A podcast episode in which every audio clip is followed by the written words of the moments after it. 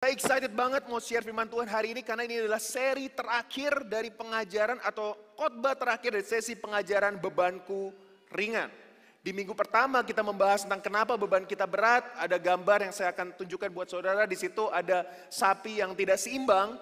Kalau beban kita tidak seimbang atau terlalu berat atau pasangan kita tidak mendukung maka beban hidup akan berat. Yang kedua di minggu lalu kita membahas mengenai pikulah kuk yang kupasang di mana di situ kita belajar mengenai direction dan tempo. Kalau mau berjalan bersama Tuhan kita harus melangkah bersama Tuhan bukan melangkahi Tuhan. Amin. Kalau saudara ketinggalan khotbah minggu lalu dan dua minggu lalu, saudara bisa catch di YouTube channel. Tapi hari ini adalah sesi pengajaran terakhir di seri Bebanku Ringan. Sebelum saya mulai, saya mau share buat saudara, kemarin saya ke fisioterapi. Karena saudara ingat dua minggu yang lalu saya sempat mengangkat batu bata seperti ini. Gak, gak sakit. Lalu waktu saya pulang ke rumah, saya makan siang, tiba-tiba sakit punggung saya. Waduh, hampir gak bisa khotbah di jam 5 sore. Saya langsung tidur, coba pakai koyo, saudara koyo yang panas itu.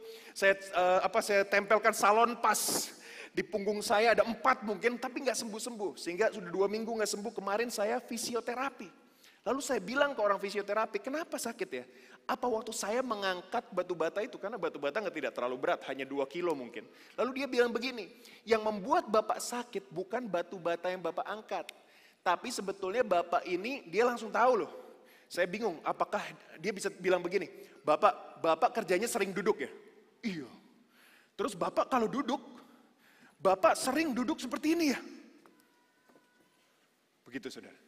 Coba lihat saudara duduk tuh banyak yang kayak gitu kan. Gak apa-apa, di rumah Tuhan diampuni saudara ya. Gak dihakimi kok. Saya bilang, iya ini fisioterapi apa dukun ini saudara? Kok tahu ya? Dia tahu karena selama saya duduk seperti ini dan juga bekerja duduk, duduk saya nggak benar. Kalau saudara duduk seperti ini, itu saudara membuat uh, tulang ekor saudara bekerja lebih berat. Dan dia bilang sebetulnya itu problem yang sudah lama numpuk jadi satu, sehingga waktu saya ngangkat batu bata itu cuma trigger aja. Jadi yang membuat saya sakit bukan batu batanya, tetapi selama bertahun-tahun saya duduk nggak benar, saudara. Itu yang bikin sakit. Salah satunya juga, kalau saudara cowok-cowok nih punya dompet, saudara sering taruh dompet di, di belakang sini, saku belakang kan. Saudara duduk, itu bisa mengakibatkan sakit punggung saudara. Nah saya baru tahu, Ternyata kesalahan dan beban-beban selama bertahun-tahun ke-trigger sekali jadi sakit punggung yang luar biasa. Sampai hari ini saya belum pulih total, saudara. Ya, tapi tadi udah perjamuan. Aman, saudara ya. Saya percaya Tuhan memulihkan. But the question is this. Kadang-kadang ada orang bilang begini, dia ini setia pak, datang gereja tiap minggu, doa malam selasa, ikut FC hari Jumat, worship night, nggak pernah miss. Tapi sekali dapat masalah langsung beban berat keluar dari gereja. Meninggalkan Tuhan dan lain sebagainya. Saudara, beban berat tidak terjadi dalam satu insiden. Beban berat tidak terjadi dalam satu hari. Beban berat itu berat karena kita bertahun-tahun menumpuk beban kita dalam hidup. Sehingga begitu ke-trigger langsung kita meledak dan bisa kehilangan iman kita. Tapi siang ini, pagi ini kita belajar satu hal. Semua beban-beban dari masa lalu sudah bertahun-tahun mungkin ditumpuk. Saya percaya pada hari ini saudara, Tuhan akan memberikan kelegaan kepada saudara yang percaya. Katakan sekali lagi sorak-sorak yang terbaik buat Tuhan. Amin. Nah, kalau minggu lalu kita belajar, uh, dua minggu lalu kita belajar tentang beban, marilah, ada tiga kata sebenarnya. Marilah, pikulah, belajarlah. Hari ini kita akan belajar di kata yang ketiga, belajarlah kepadaku. Firman Tuhan berkata, marilah kepadaku semua yang letih lesu dan berbeban berat, aku akan memberi kelegaan kepadamu. Pikulah kuk yang kupasang dan belajarlah padaku, karena aku lemah lembut dan rendah hati dan jiwamu akan mendapat ketenangan. Mari kita baca ayat ini bersama-sama dari kata sebab sampai ringan. Satu, dua, tiga. Sebab kuk yang kupasang itu enak dan bebanku pun ringan. Kita akan belajar mengenai belajarlah kepadaku. Bagaimana Yesus memikul bebannya. Gambar ini adalah gambar di mana Yesus berada di Taman Getsemani. Taman Getsemani kata asli kata Getsemani artinya pemerasan. Di situ Yesus benar-benar diperas habis. Karena dia sangat stres. Bahkan waktu dia di, di Lukas dikatakan waktu dia berdoa, Keringat Yesus berubah menjadi darah karena dia sangat stres. Bebannya begitu berat. Bukan hanya karena ia akan disalibkan, tetapi karena ia akan menanggung beban dosa seluruh dunia sejak dunia diciptakan. Tetapi yang saudara lihat di gambar ini yang menarik adalah begini saudara. Dia berdoa, tetapi di belakangnya ada tiga anak muda yang tertidur. Namanya Petrus, Yohanes, Yakobus. Mari kita lihat ayat ini di dalam um, ayat-ayat yang kita lihat ini Matius 26 kita akan lihat bagaimana Tuhan Yesus memikul bebannya. Maka sampailah Yesus bersama-sama murid-muridnya ke suatu tempat yang bernama Getsemani. Lalu ia berkata kepada murid-muridnya, duduklah di sini sementara aku pergi ke sana untuk berdoa. Dan ia membawa Petrus dan kedua anak Sebedeus. Sertanya yang menarik dari ayat ini saudara adalah maka sampailah Yesus bersama-sama murid-muridnya. Kalau saudara pelajari dari Matius sampai Yohanes, Yesus sangat jarang sendirian. Dia bertumbuh dengan keluarganya. Saya mau tanya saudara, di Kana, apakah Yesus sendirian? Tidak, ada murid-muridnya, betul? Di sungai Yordan, apakah Yesus sendirian? Tidak, ada Yohanes Pembaptis di situ. Satu kali Yesus sendirian waktu dia dicobai di padang gurun karena dia harus sendirian pada waktu itu sampai titik darah penghabisan. Now, I'm asking you a question. Perjamuan kudus, apakah Yesus sendirian? Tidak, ada 12 muridnya di situ. Sampai di kayu salib pun ada ibu-ibu mengelilingi salib Yesus bersama dengan Yohanes. Yesus sangat jarang sendirian. Kenapa? Karena saudara dan saya tidak baik jika manusia itu sendirian. Yang percaya katakan amin. Dari awal kejadian udah dibilang tidak baik jika manusia itu sendirian. Anak muda dengar ayat ini bilang, oh khotbah pasangan hidup. Betul?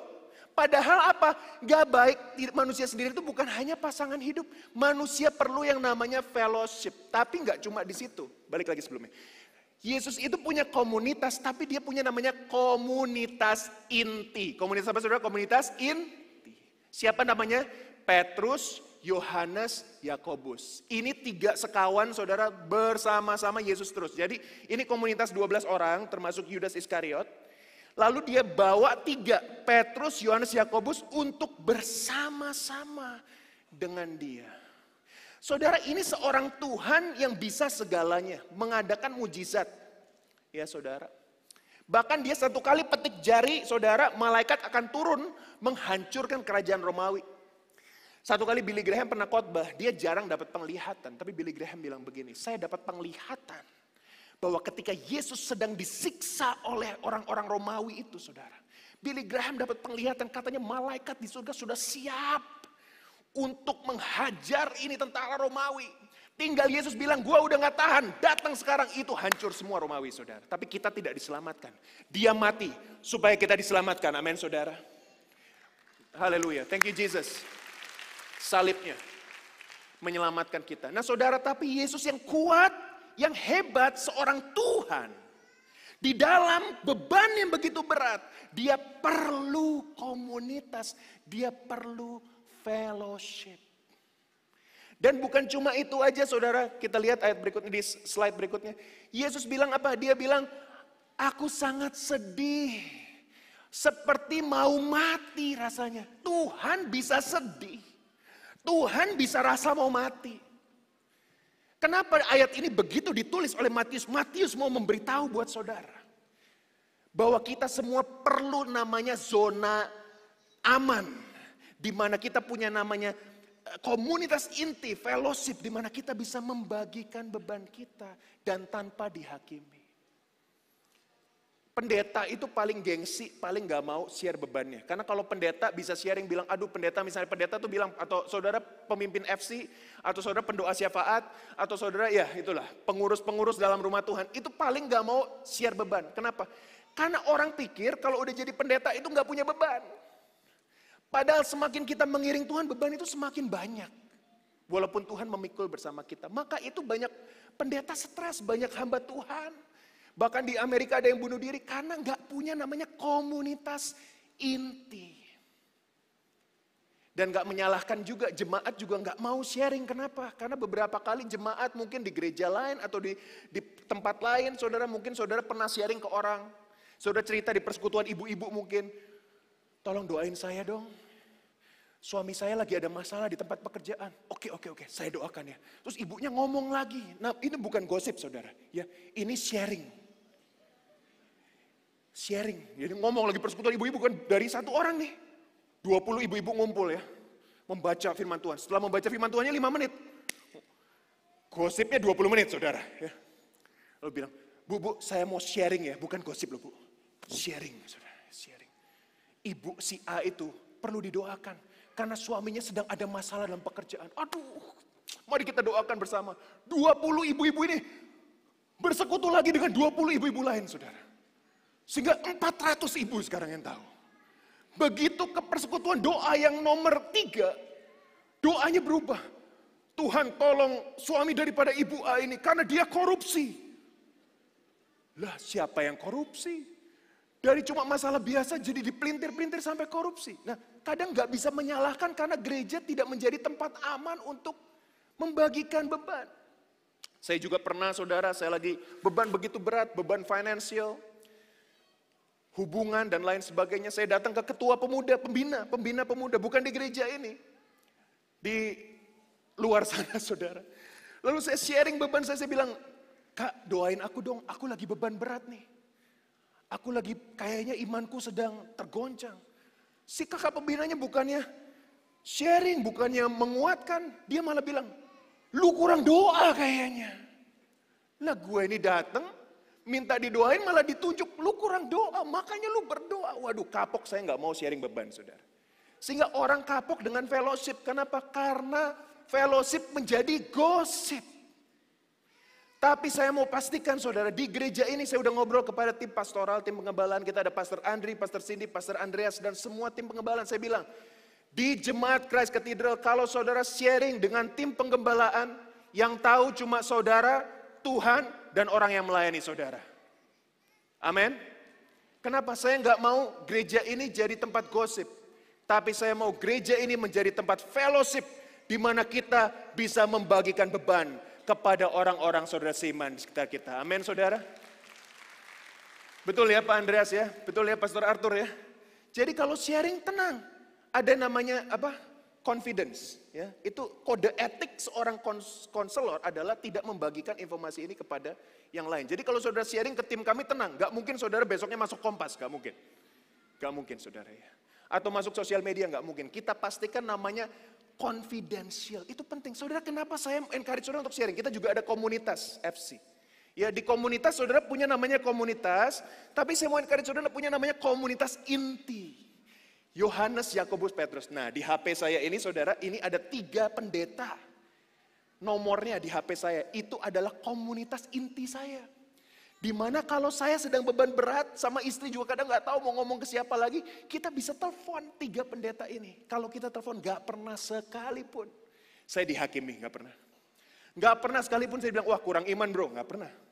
Saya pernah sekali, waktu saya, saya masih, waktu itu umur 20-an, saya lagi mau main bass, saudara. Ya bass saya dulu seperti ini, tapi mainnya nggak sejago Masio tadi. Ya itu jago banget. Saya mau main bass, hati saya begitu gelisah. Karena saya penuh dengan kepahitan, penuh dengan kekecewaan. Lalu saya datang ke pastor saya, Pastor Jonathan Patiasina, saya bilang, ini pertama kali saya datang ke gembala untuk sharing beban. Saya bilang, Pastor Jonathan, saya nggak bisa pelayanan hari ini. Karena saya penuh dengan kepahitan, kekecewaan. Padahal saya ketua pemuda loh saudara. Saya udah lulus sekolah Alkitab, saya punya sarjana teologi, tapi tetap saya punya ada namanya kepahitan, beban begitu berat. Waktu saya datang ke Pastor Jonathan Patiasina, saudara, dia tidak menghakimi saya. Tahu gak dia bilang apa? Riza, kalau kamu gak mau pelayanan, gak apa-apa. Lebih baik kamu tidak pelayanan hari ini, tapi bebanmu ringan. Daripada kamu paksain pelayanan, tapi kamu beban berat. Lalu dia bilang, Riza, saya tidak akan paksa kamu untuk mengampuni. Tapi kalau kamu siap mengampuni, saya akan berdoa bersama-sama dengan kamu. Ini gembala yang sejati saudara. Bukan nyuruh orang doa, tapi berdoa bersama-sama dengan orang itu. Amin saudara. Itu yang harus kita lakukan. Kalau kita sedang ada orang beban berat, jangan hakimi saudara. Jangan gampar mereka dengan Alkitab.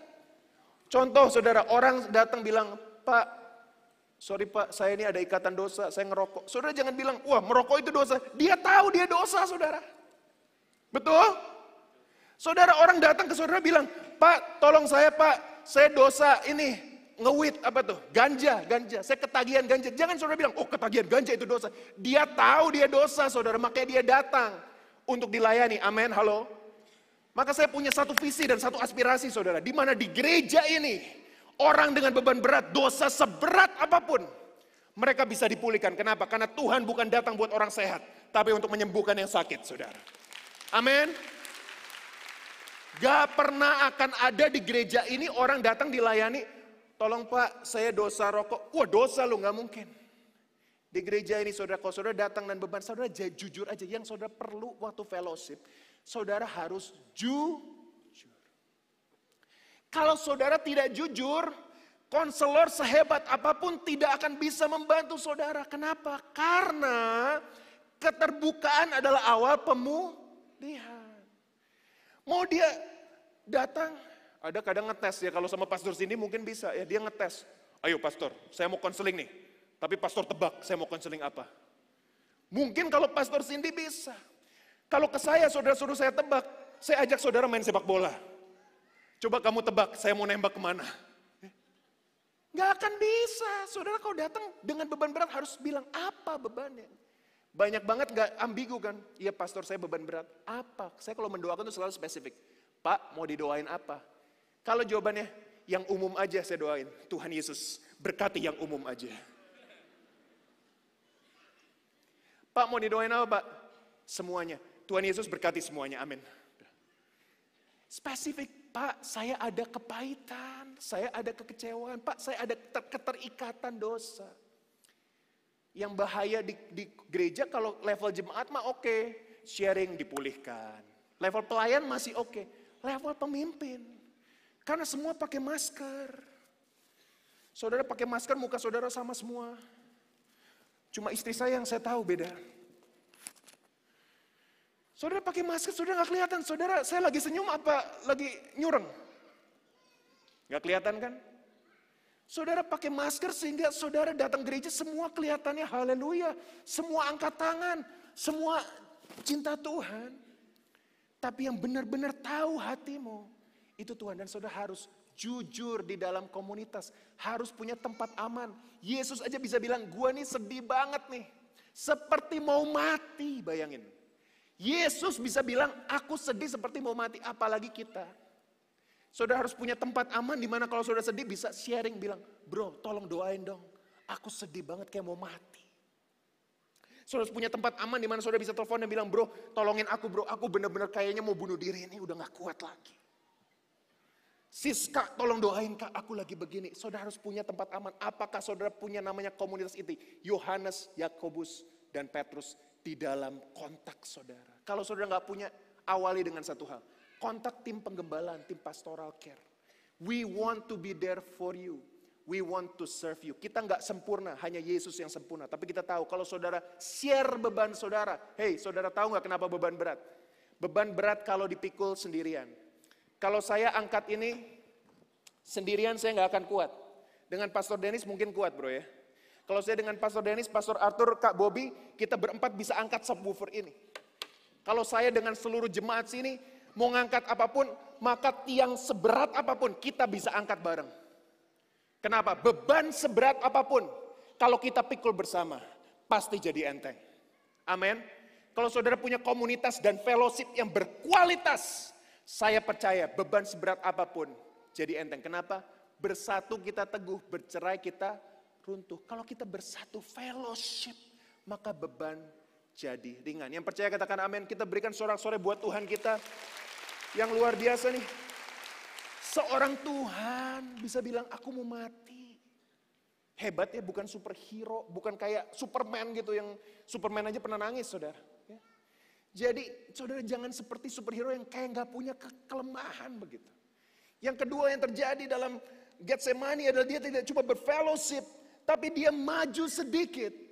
Matius 26 ayat 39 berkata, dia maju sedikit lalu sujud dan berdoa katanya, Bapakku jikalau sekiranya mungkin biarlah cawan ini lalu daripadaku, tapi jangan seperti yang kehendaki, melainkan seperti yang engkau kehendaki. Nah saudara, saudara perlu yang namanya keintiman dengan Tuhan. Di mana saudara punya rasa aman dalam Tuhan. Saudara bisa share kejujuran di mata Tuhan. Tuhan tuh kalau saudara, saudara sini, saya selalu berikan ilustrasi gini. Saudara punya anak, ini punya anak ya, Bu ya. Oke, kalau saudara punya anak, anak datang ke saudara, anak datang gini. Selamat malam Pak, hari ini semuanya aman. Terima kasih buat makanan yang Bapak sediakan di rumah ini. Sekarang saya mau tidur dan sikat gigi. Terima kasih Tuhan memberkati. Seru nggak punya anak kayak gitu saudara? Saudara harus cek di belakangnya, jangan-jangan robot, ini ada baterainya saudara. Anak saya itu kalau datang ketemu saya, Zayden Xavier, itu langsung tanpa disuruh dia peluk saya. Dan dia bisa jujur hatinya, langsung ngomong aja ke saya. Dia bilang, kemarin tuh, kemarin, kan dia baru saya beliin Pokemon Sword. Pedang Pokemon. Nah, Pokemon 20 tahun lalu kartunya dibakar saudara ya. Dalam pelayanan. Kalau sekarang Pokemonnya nggak bisa dibakar karena semuanya digital. Kalau dibakar kasihan HP-nya saudara ya. Saya beliin dia Pokemon Sword sudah selesai. Terus dia mau ulang tahun kan. Dia kasih satu apa itu namanya? Apa sih namanya? Clue gitu ya. Daddy, you know, there is a new game. Terus maminya bilang, mau dibeliin? Enggak, enggak, enggak mau dibeliin, enggak mau dibeliin. Enggak, enggak mau dibeliin kok. Share lagi. Itu kalau Pokemon Sword, itu tentang pedang, dia bilang. Yang ini Pokemon apa gitu, apa itu namanya? Pokemon apa dia minta ya? Warehouse atau Masa gudang, gudang Pokemon ada juga ya? Terus dia minta satu game baru, apa dia bilang? Oh ya udah, saya bilang. Terus dia, itu bagus loh di. Terus dia bilang, tahu nggak my dream? Dia bilang, my my dream adalah to play the game with you. Kode keras. Mau dibeliin? Enggak, enggak mau dibeliin. Eh, sekarang bulan apa ya gitu? Oktober. Wow, Oktober dia bilang. Gak lama lagi ulang tahun loh aku. Katanya. Mau dibeliin? Enggak, nggak mau dibeliin. Terus saya jabat tangan. Oke, mari kita berjanji pada malam ini. Dedi tidak akan membelikan game baru. Di tanggal 13 Oktober 2022. Itu tanggal ulang tahun saya. Tolong dicatat saudara. Tolong. 2000 jemaat lumayan. Nah, enggak bercanda. Saudara. Nah, eh salaman. Langsung dia bilang. Enggak berani salaman. Di, can you buy me a Pokemon game? Jujur akhirnya. Kita sama Tuhan sering gitu. Tuhan, sungguh engkau baik. Luar biasa. Amat-amat luar biasa. Tuhan gak apa-apa kok Tuhan. Aku single umur 30 gak apa-apa Tuhan. Aku tidak perlu pasangan. Karena pasanganku hanya engkau. Tuhan di surga bilang, benar. Tuhan ini. Janji ya gak mau pasangan? Gak berani. Tuhan mau kejujuran. Kejujuran aja.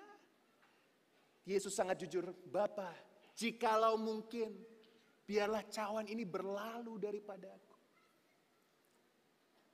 Gak mau menanggung beban dosa, tapi Tuhan Yesus walaupun dia jujur selalu saudara kita doa harus jujur, amin. Tapi selalu diakhiri dengan apa? Datanglah kerajaanmu, jadilah kehendakmu di bumi. Seperti itu juga, setuju katakan amin. Sorak-sorai buat Tuhan, amin. Saudara Abraham nego soal Sodom Gomora, betul? Musa juga nego, semua juga nego. Bahkan Sadak Mesak Abednego, Tuhan selamatkan kami dari api ini. Tapi Sadak Mesak Abednego bilang apa? Kalaupun Tuhan tidak selamatkan kami, kami juga tidak akan nyembah berhala. Maksudnya apa? Saudara doa harus jujur. Kalau kecewa ngomong. Kalau kepahitan bilang, kepahitan jangan ditutupi. Saudara boleh pakai masker di mulut, jangan pakai masker di hati. Halo. Biarlah hati kita terbuka di mata Tuhan. Amin.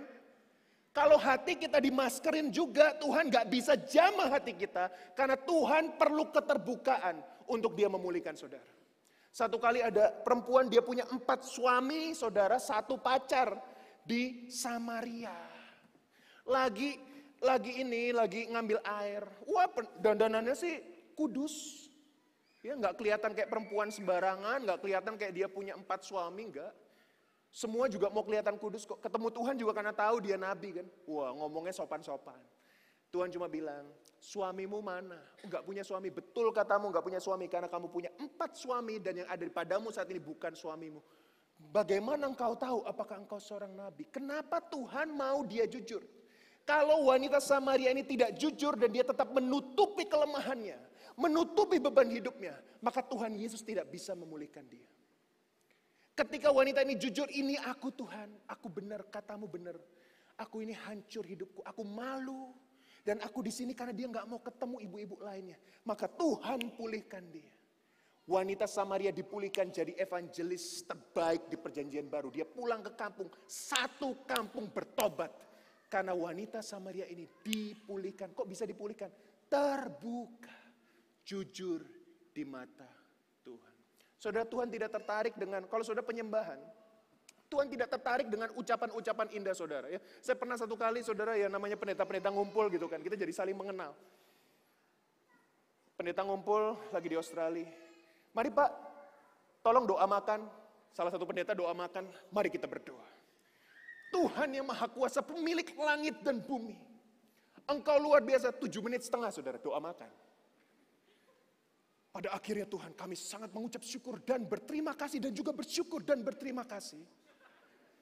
Karena kasihmu begitu besar dan luar biasa, maka itu kami mengucap syukur. Ya ampun sudah lapar perutku.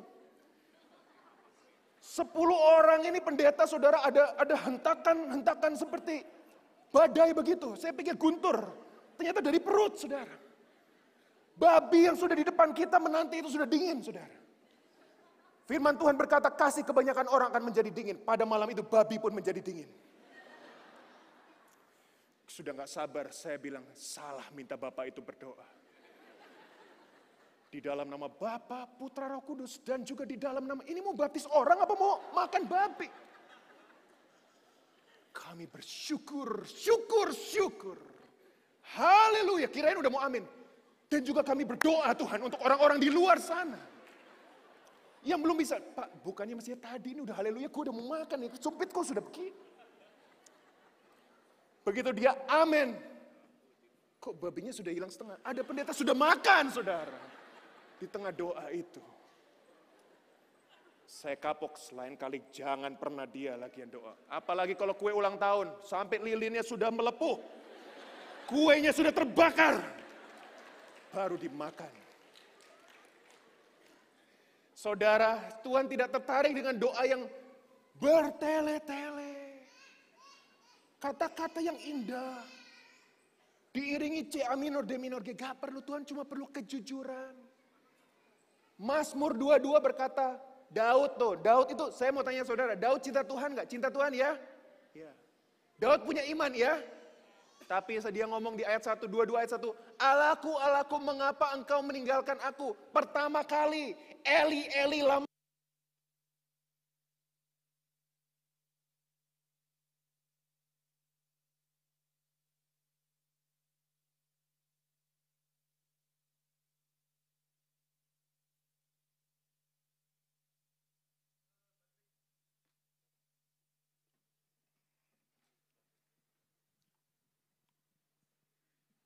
Saya khotbah di tempat camp, sedang berapi-api, listrik mati.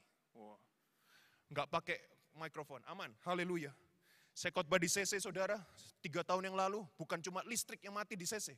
Satu Indonesia mati listrik saudara. Waktu itu ya Pulau Jawa kalau nggak salah ya. Iya. Itu karena saya khotbah.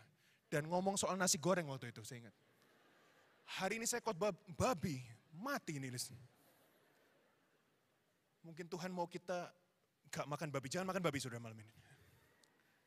Biasa kalau saya khotbah begini, pada makan babi semua. Eli, Eli, lama sabak tani, bapakku, bapak itu bukan di kayu salib pertama kali. Pertama kali yang berkata Eli, Eli, lama sabak tani, itu Daud. Bapakku mengapa engkau meninggalkan aku? Daud yang begitu penuh iman, begitu kuat. Bahkan penulis lagu terbanyak di Alkitab, Daud, itu bisa seolah-olah kehilangan iman. Ini bukan kehilangan iman saudara, ini ju ini apa saudara? Ju? Kalau saudara jujur di mata Tuhan, maka saudara mendapat pemulihan. Kenapa? Dia jujur di Mazmur 22. Maka Mazmur 23 ayat 1, apa bunyinya saudara? Tuhan adalah gembalaku. Kenapa dia bisa bilang Tuhan adalah gembalaku? Karena gembala bukan hanya seorang gembala. Gembala adalah Bapa. Kalau sama Bapa harusnya kita jujur, curahkan hatimu. Bilang Tuhan aku capek. Tuhan aku lelah. Tuhan aku kecewa, Tuhan aku kepahitan. Saudara, kenapa harus jujur di mata Tuhan? Karena kalau saudara tidak jujur, saudara susah, susah untuk dipulihkan. Tapi kalau saudara jujur, kata-kata biasa aja, Tuhan, aku perlu Tuhan. Aku perlu dipulihkan. Maka Tuhan akan memulihkan saudara. Saya langsung akan praktekkan hari ini saudara. Di mana kita akan menyembah Tuhan bersama-sama. Dan waktu saudara menyembah Tuhan pada hari ini, dari tiga minggu lalu, dua minggu lalu saudara saya sudah sharing mengenai beban berat. Mungkin saudara punya beban berat yang dari 30 tahun lalu, 20 tahun lalu, 10 tahun lalu dan lain sebagainya. Mungkin saudara punya banyak kepahitan, banyak kekecewaan. Yang membuat saudara berat melangkah bersama Tuhan. Pada siang ini saudara, saudara boleh pakai masker di mulut saudara. Tapi jangan pakai masker di hati saudara. Daud berkata, selidiki aku Tuhan. Kenapa selidiki? Bukalah masker hatiku apa yang buruk dalam hatiku pulihkan. Yang sakit sembuhkan. Borok kalau ditutup terus, nggak akan pulih. Betul? Borok harus dibuka, kering. Lama-lama dia pulih. Tuhan mau saudara membuka hatimu. Karena siang ini Tuhan rindu memulihkan saudara. Beban seberat apa pun, kalau saudara punya fellowship yang berkualitas dan worship yang berkualitas, jujur kepada komunitas saudara dan jujur di mata Tuhan. Saya percaya saudara, beban seberat apa pun siang ini kita bawa ke hadirat Tuhan. Tuhan akan memberi kelegaan kepada kita semua yang percaya katakan haleluya. Mari bangkit beri bersama-sama katakan hanya dekat, hanya dekat. Allahku rasa tenang, rasa tenang Dia sertai, dia sertai jalanku sepanjang hidupku. Sepanjang hidupku. Hanya dekat padamu Tuhan. Hanya dekat padaku. Ada kekuatan. Ada kekuatan. Kaulah Amin. Haleluya Jesus. Keselamatanku. Katakan ku ingin selalu. Ku ingin selalu bersekutu dengan menikmati biarkan rohmu Horabaya sikaralayase Sungguh indah bersamamu Tuhan Oh ku ingin selalu Ku ingin selalu Bersekutu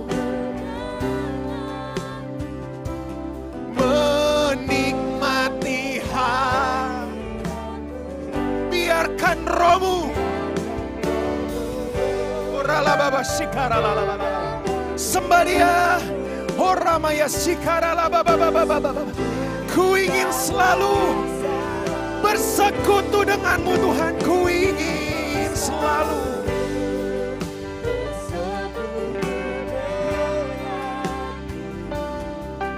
Menikmati hadiratmu biarkanlah rohmu.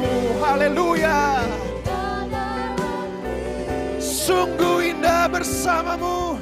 Sungguh indah bersamamu. Sungguh indah bersamamu. Sungguh indah bersamamu. Sungguh indah bersamamu. Bersamamu. Sesembah dia, sembah dia, sembah dia. Oh,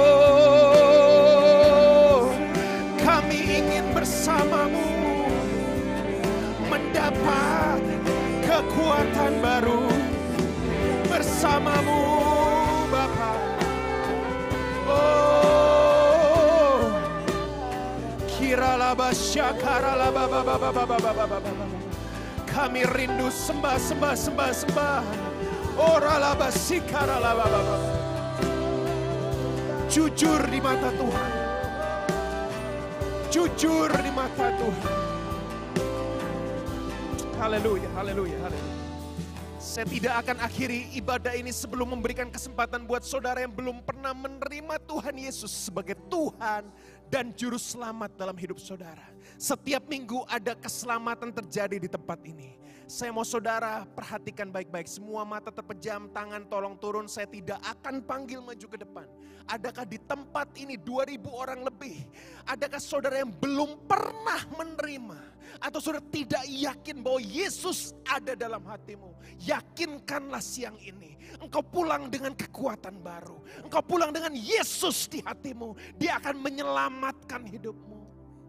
Engkau gak akan bisa memikul beban sendirian, tapi bersama Yesus engkau bisa. Kalau engkau mau menerima dia, bahkan engkau mungkin pernah menerima, tapi engkau sudah jauh.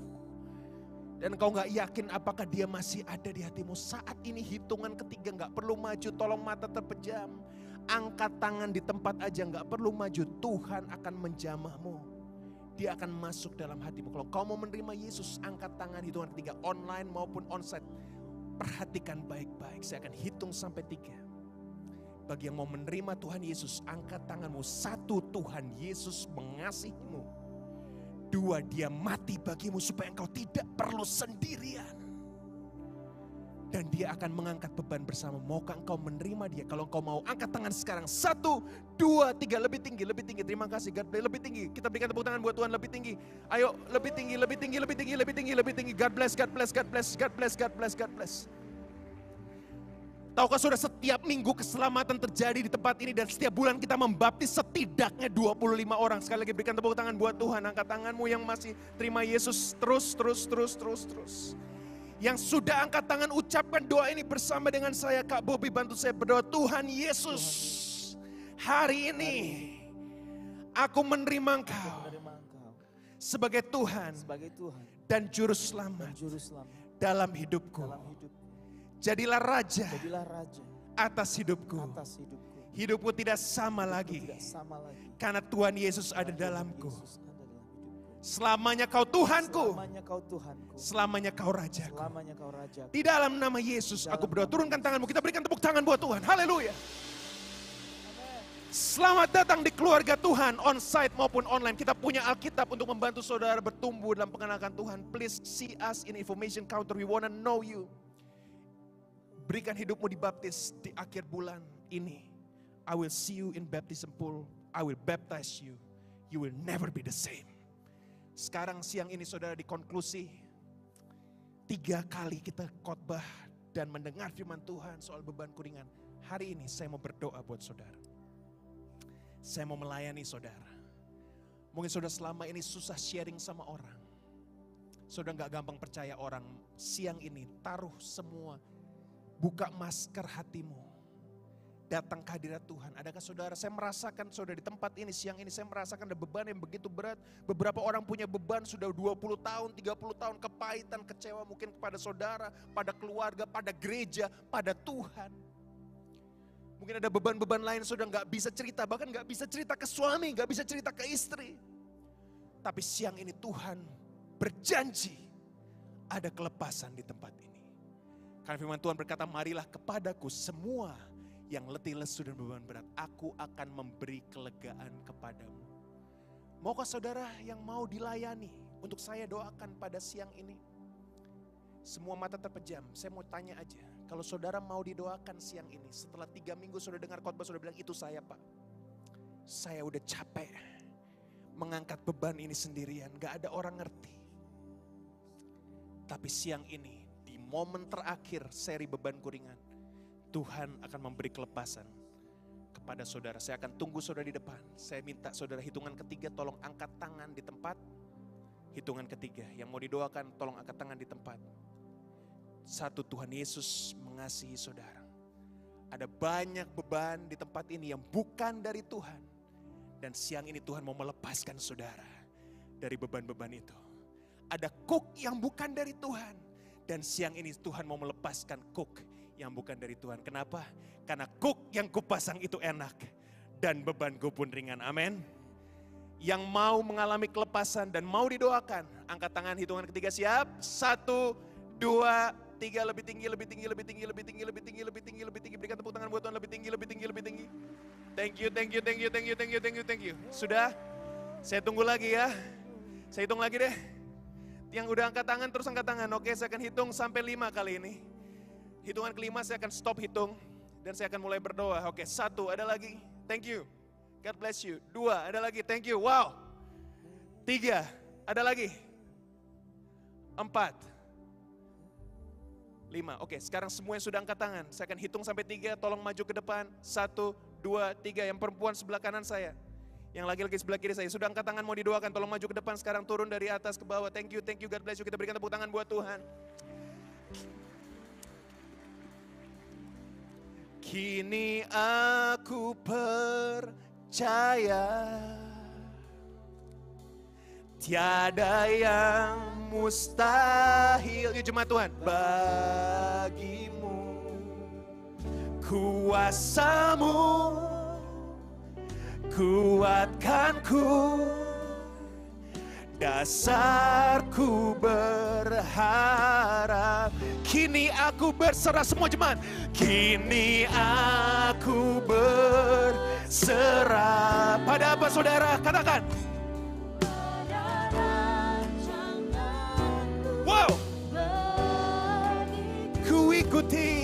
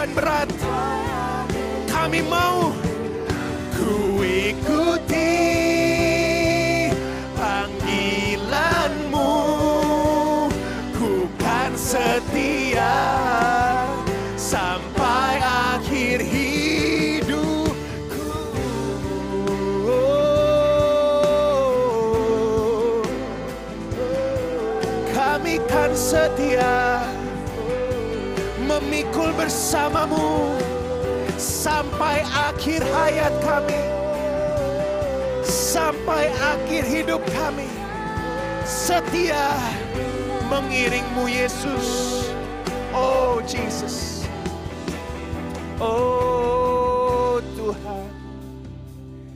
Kami mau setia karena kau Allah yang tak pernah meninggalkan, tak pernah membiarkan kami. Hidup kami ada di tanganmu Tuhan. Tidak pernah sedetik pun engkau tinggalkan. Engkau Allah yang setia.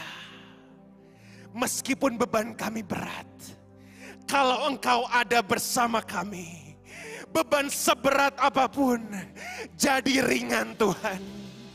Karena Engkau ada bersama kami. Tuhan katakan buat jemaat Christ Ketidal Ibadah Dua, aku tidak pernah membiarkanmu dan tidak pernah meninggalkanmu. Sampai masa tuamu, aku menggendongmu dan engkau tidak sendiri. Engkau tidak pernah sendiri. Kalau ada bisikan kata-kata Tuhan gak peduli, Tuhan gak ada, ketahuilah Immanuel, Tuhan menyertaimu. Ketahuilah Ebenezer sampai detik ini Tuhan bersama kita. Dan Immanuel Tuhan menyertai kita sampai akhir zaman. Bapak hambamu selesai berkhotbah tiga minggu ini Bapak. Tapi biarlah roh kudus sendiri yang mematrikan setiap benih firmanmu. Supaya kami tidak overburden Supaya kami tidak memiliki kuk yang tidak seimbang. Supaya kami tidak berjalan melangkahi Tuhan, tapi melangkah bersama Tuhan. Seiring tempo dan arah Tuhan. Seumur hidup kami. Mari jemaat yang dikasih, angkat tanganmu dan terimalah berkat Tuhan. Nanti di depan, terus di depan nanti saya berdoa. Kiranya berkat rahmat dari Allah Bapa, kasih karunia putra tunggal Allah Tuhan Yesus Kristus dan persekutuan daripada rohnya yang kudus menyertai kehidupanmu. Mulai hari ini, sampai Tuhan Yesus datang yang kedua kalinya. Segala perkara, segala beban dapat kutanggung di dalam Yesus yang memberi kekuatan bagiku. Sebab kuk yang kupasang itu enak. Dan bebanku pun ringan. Di dalam nama Tuhan Yesus Kristus. Yang percaya beban berat jadi ringan bersama Kristus sama-sama katakan. Amin. Sungguh indah kau.